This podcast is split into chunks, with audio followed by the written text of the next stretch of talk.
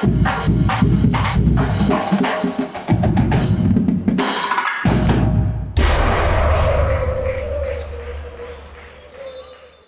приятели на Великата английска игра. Добре дошли в Лигата на джентълмените. След края на мачовете от кръга ще се опитам да оформим, може би ще опитам да оформим основните а, така, изводи, които трябва да направим. Не знам дали има нужда да се минава през всички матчове. До този момент така съм правил тези а, неделни епизоди, но предвид факта, че не съм гледал всички двубои в детайли, просто няма как за едно, за едно или две денонощия а, това да стане до неделя вечер. Записвам този епизод непосредствено след дербито на Манчестър. А, може би няма нужда да се минава през абсолютно всички двубои. А, изводите за мен. На първо място а, Джеси Марш промени Лидс.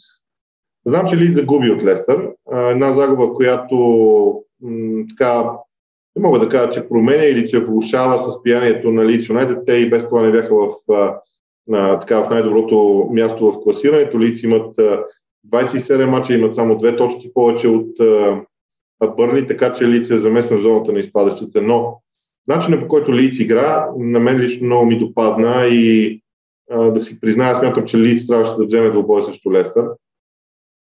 Сега, трудно ми е да кажа какво те първа предстои на а, състава на Лиц дали примерно те могат да вземат достатъчно точки, за да оцелеят. Но това е един различен Лиц лиц, който а, първо а, Джеси Марш очевидно се стреми да запази онази енергия, която Марсел Биелса бе вложил в състава в атака, но в защита нещата са много по-различни. А, естествено, изчистено и изтрито е а, онова поведение и, индивидуална игра един на един в защита без топка.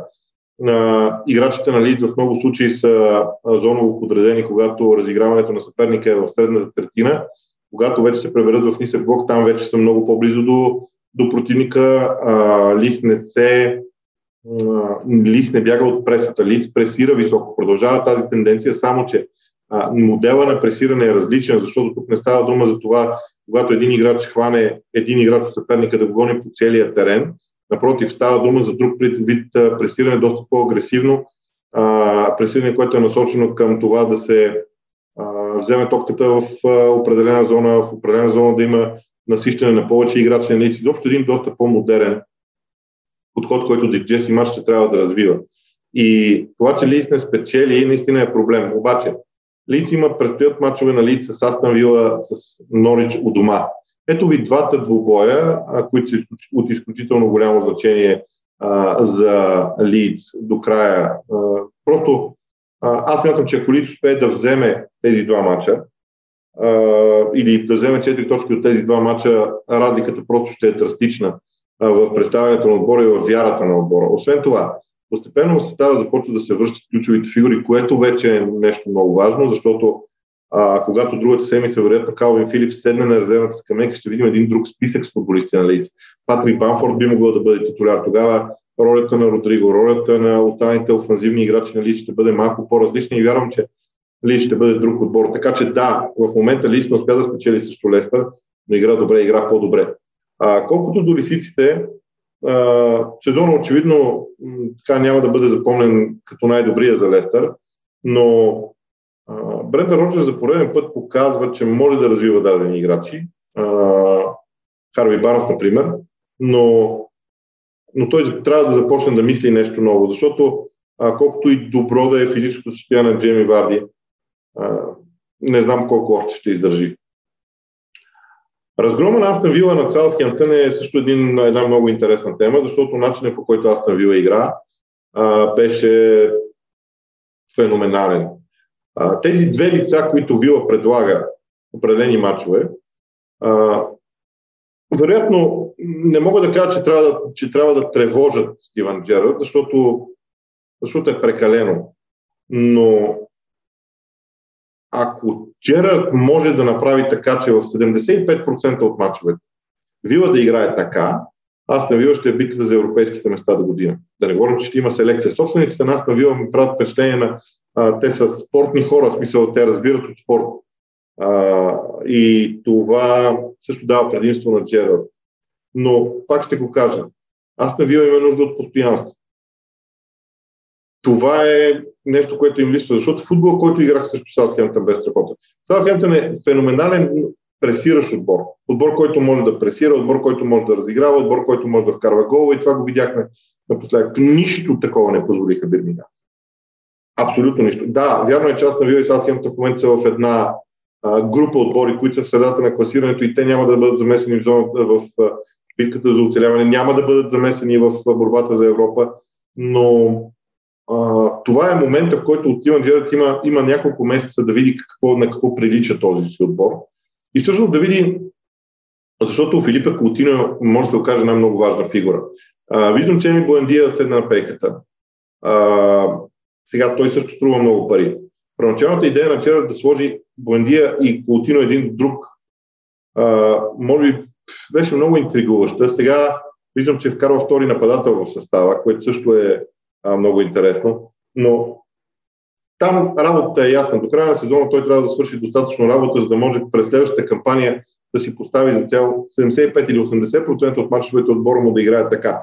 Те няма да печелят по 4 на 0, 75 или 80% от мачовете, защото противник ще намери вземе противодействие и така. Но аз Вила трябва да играе добър футбол. Това е важното. При Саутхемптън поредното, поредния случай с така нестабилна игра. А, сега, Бърли, сме да твърда, че загуби от Челси с 0 на 4, но резултата лъже. Защото през първото по време Бърни беше по-добрият отбор. А, това, което Бърни предлага по фланговете, ще нарани страшно много други отбори. Отбор, който не може да се защитава през фланговете, ще има страшно проблеми срещу хората на Шондайш. А, сега Челси излезе с трима централни защитници, това също има значение, а, при това разиграване, защото сега трябва да го обяснявам доста дълго, ами трябва и да сказат гърба ми и така нататък. Но а, Шон Дайш, а, но когато отдаден отбор се защитава с трима централни защитници срещу Бърне, един от тях много често бива изваден от позиция. А, и тогава бива изправен срещу крило на, на фланга, оттам пробивите върват много по-лесно и така нататък. И така нататък. За мен Бърни не заслужаваше тази съдба. И в същото време ще кажа следното. Начина по който Челси премаза Бърни второто по време беше много респектиращ.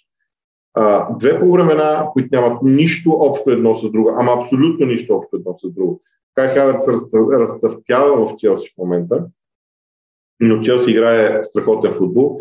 И другото, Риш Джеймс и е, неговото значение за представянето на Челси е много важно, защото струва ми се, че а, когато двамата ти флангови футболисти в вариант 3-4-3 а, са контузени и липсва тази широчина, да, други хора може и да я изпълняват, може и да се стремат да я създадат, обаче Рис Джеймс е неповторим в момента.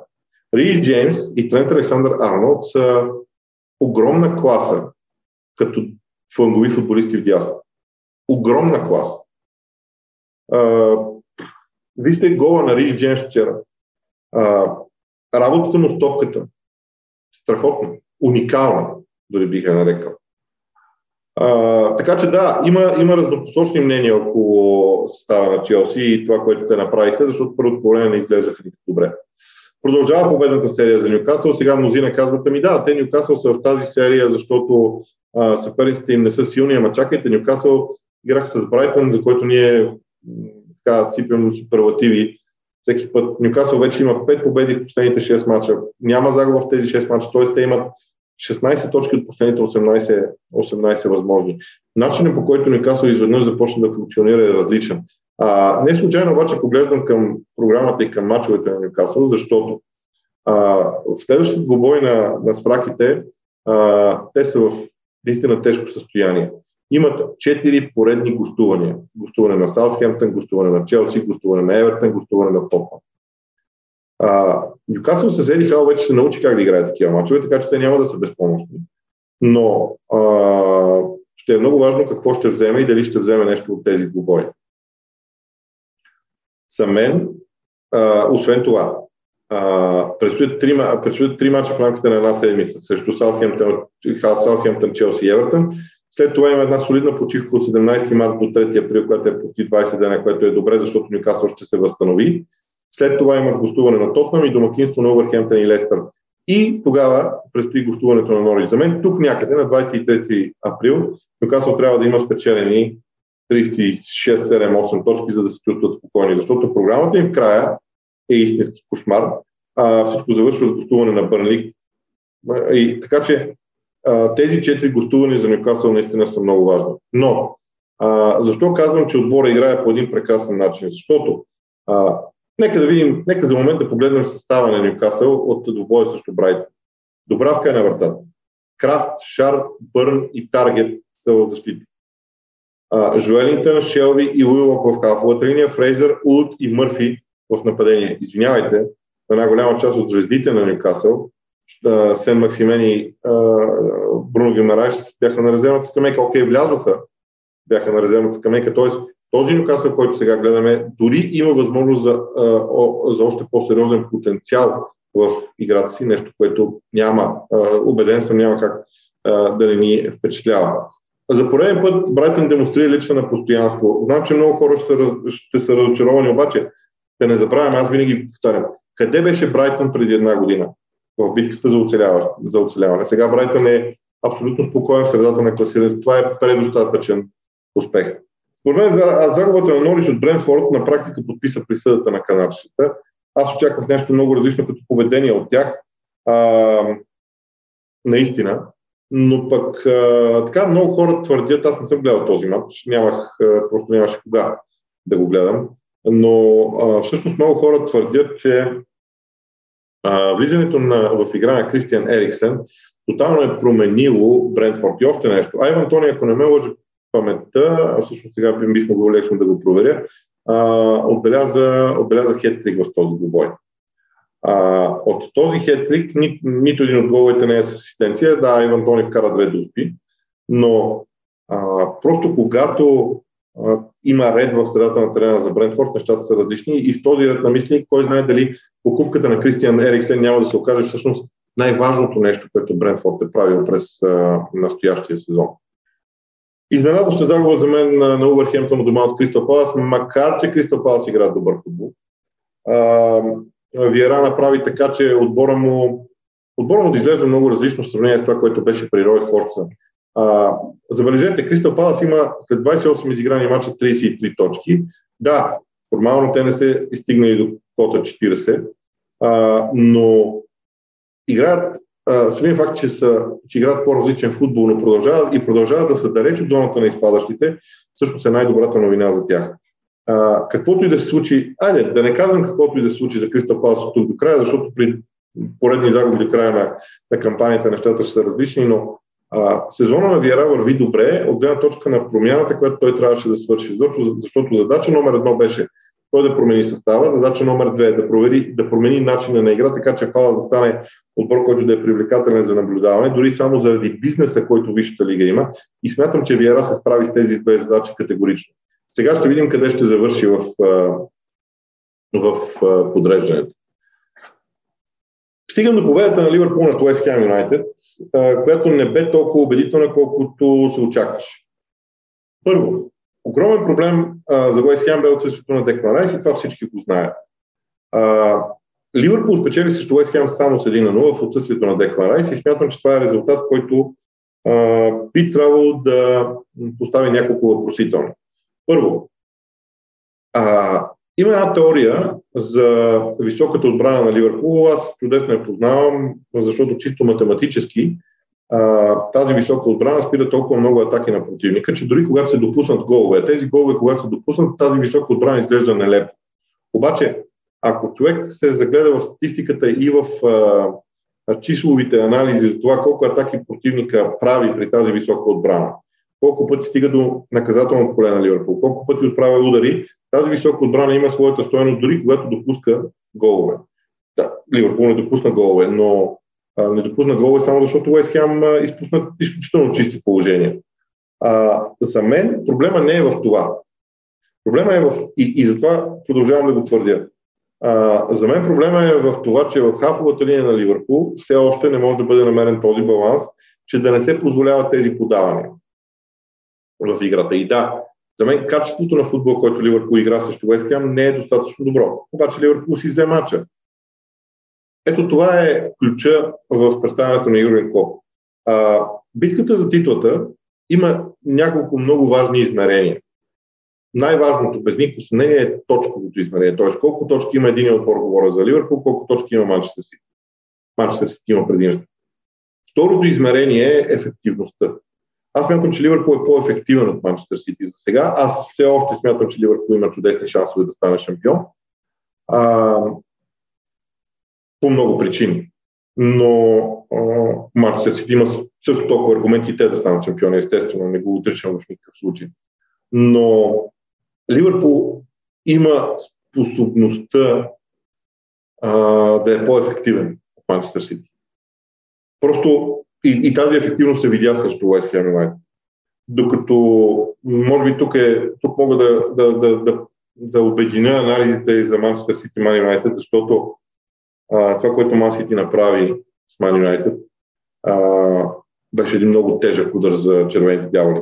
Матчът започна между другото много интересно и би казал абсолютно равностойно. Раф Рами бе намерил начина по който масите има затруднения. Първо смятам, че Гвардиола в нито един момент не е очаквал Ман да излезе и да пресира високо. Те направиха точно това. Арсенал имаше подобна стратегия срещу Манчестър Сити, която беше успешна. Арсенал обаче успя да я задържи някъде към 60 минути. А, до червения картон на, на Габриел. Вече не помня в коя минута беше той. А, при мен обаче тази успешна стратегия, аз смятам, че беше успешна, се задържа някъде към, а, до към изравнителния гол. Тоест, Ман в определени моменти пресираше Ман Сити, в други моменти не ги пресираше, беше се дръпна, отбора се бе дръпнал в средната третина на терена, но Ман Юнайтед във всеки един момент имаше много ясна представа по какъв начин топката ще стигне от момента на отнемането до противниковото наказателно поле. Този път, който трябва да бъде извървян а, чрез подаване с топката, Ман Юнайтед знаеха точно какво трябва да направят, точно как трябва да го направят, точно кога трябва да го направят. Беше страшно впечатляващо за мен и признавам си, Ман Юнайтед изглеждаше вълнуващо в тези моменти. Обаче, това е футбол, в който а, сега аз не знам, не знам дали трябва да се изразявам точно така, но а, общо взето надиграването се стои в това. Единия предлага една концепция за игра, другия се опитва да се справи с нея и да наделее. Какво се случи? Масити поведе, Ман отговори, Масити отговори втори път да игра по различен начин и Ман нямаше втори отговор. Това е проблема. Това беше проблема за Ман. Колкото повече мача вървеше към своя край, толкова повече Сити изглеждаше все по-добре, все по-добре. Сити изглеждаха прекрасно второто по време. Цялото второ по време. Сега не съм сигурен дали второто по време има точен удар на Ман към вратата на Ман Сити. Дълго време нямаше, между другото. Сега ще погледна в а, статистиката. Да, а, през второто по време, ако погледнете само второто по време, а, ударите и активността на Ман Юнайтед се изразява с много наброй нули в различни показатели. Това е разликата. Сити във времето успя да овладее нещата. И вижте, това е, а, пак ще върна на битката за титла, защото тя в някаква степен а, вълнува всички. Ливърпул излиза и прегазва противника си. А, с бързина, с скорост, с, с голове, понякога се получава, понякога не. При Манчестър Юнайтед се получава един малко по-различен ефект. Масити започва матча и бавно, методично, сега аз би, го, би ги оприличил на един валек, на една машина, която върви, не много бързо. Ливърпул всичко е мълниеносно. Мигваш и може да изпуснеш атака. При Масити нещата не стават по този начин. Те набутват противника в неговата половина, започват да го мачкат, карват гол, не му дават да разиграва, вкарват го втори и така нататък и така нататък. Методите на двата отбора са различни, но те са просто различна класа в сравнение с всички останали във Висшата лига. И тази битка на мен ще ми е страшно интересна, а, защото съм убеден, че и Клоп и Гвардиола ще ни предложат изключителен футбол до края. А, много впечатляваща победа на гражданите над, над Man United, но Лошото е, че Man United не е мерило в момента за това колко си силен. Това е лошото. Последният отбор, на който трябва да обърна внимание е Уотфорд Арсенал. Уотфорд изигра поредния слаб матч. Някой ще каже, че загуба с 2 на 3 от Арсенал е а, добър резултат. Те не се предадоха до последния момент. Всичко това формално ще е правилно. Но Уотфорд изигра слаб матч. Каквото и да си говорим, матча беше слаб.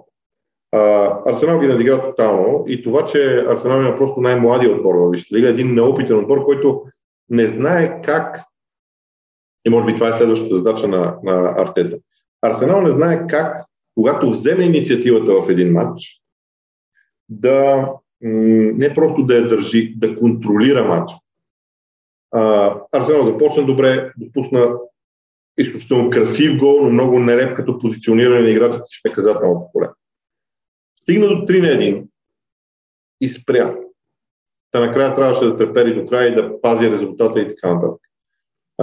Аз съзнавам много добре, че е трудно за Артета да изгражда определен стил футбол и заедно с това да научи Арсенал много бързо да контролира събитията на терена. Наясно съм с това. А, но, но това трябва да се случи в един момент. Арсенал вече е четвърти. От точка на класирането, артилеристите имат изключително, е, изключително стабилна позиция, защото а, имат три отложени мача, но с една точка пред Ман Да, отложените им мачове са с а, Тотнам, Ливърпул и Челси. Ще кажете тежки противници, защото а, Челси и Тотнам са гостувания, също Ливърпул е домакинство. Ливърпул е битката за титлата, прегазва всеки един съперник, може да прегази и Арсенал. тоест хората ще кажат, ама какво значение имат тия мачове? Да, обаче Ман също има да играе с една част от тези отбори а, до края на сезона. А останалите мачове на Арсенал не са с толкова силни съперници. Арсенал вече игра два пъти с Ман Сити, игра два пъти с Уест Хем, игра два пъти с Увърхемптън. Така че от топ 8 а, Арсенал да си изиграва отложените мачове. И Арсенал има домакинство на Ман. Така че артилеристите са в чудесна позиция. Въпросът е дали Артета ще може да направи така, че още в следващите още в следващия матч ще се получи нещо много важно и много интересно. А, помните ли първия матч между Лестър и Арсенал? Той беше на терена на Лестър Сити. Тогава Арсенал поведе с страхотен футбол първите 30 минути и след това Лестър буквално ги сгази. Това Рамсдел направи помрачителни спасявания. Това, което предстои на Арсенал е домакински двубой с Лестър. Ако Арсенал си вземе матч с Лестър Сити по дома, аз мятам, че двубой с Ливърпул, който е веднага след това, не е чак толкова, няма да е чак толкова тежък. Защото а, каквото и да говорим, нормално е все още Арсенал да падне от Ливърпул, макар че аз смятам, че, за, че Арсенал няма да загуби толкова лесно от Ливърпул. Освен това, в тази ситуация, в която вече се намира Арсенал, а, също Ливърпул равенството влиза в, а, влиза в сметките и игровия план може да е различен. Но матча с Лестър, който е в а, следващата неделя, ако не се лъжа, е от изключително значение, чисто стратегически а, за а, артилеристите като цяло. Трябва да видим до тогава и останалите отбори какво, какво всъщност а, правят и по какъв начин се развива а, тази битка, защото не бива да забравяме, че към момента Арсенал има 6 точки аванс пред Тотнам, но двата отбора са равни мачове. Предстои на Арсенал гостуване на Тотнам Хотспър Стадиум в един момент. Така че до тук съм с всичко, което исках да кажа за а, от миналия кръг и за мачовете през този а, така, през, през уикенда.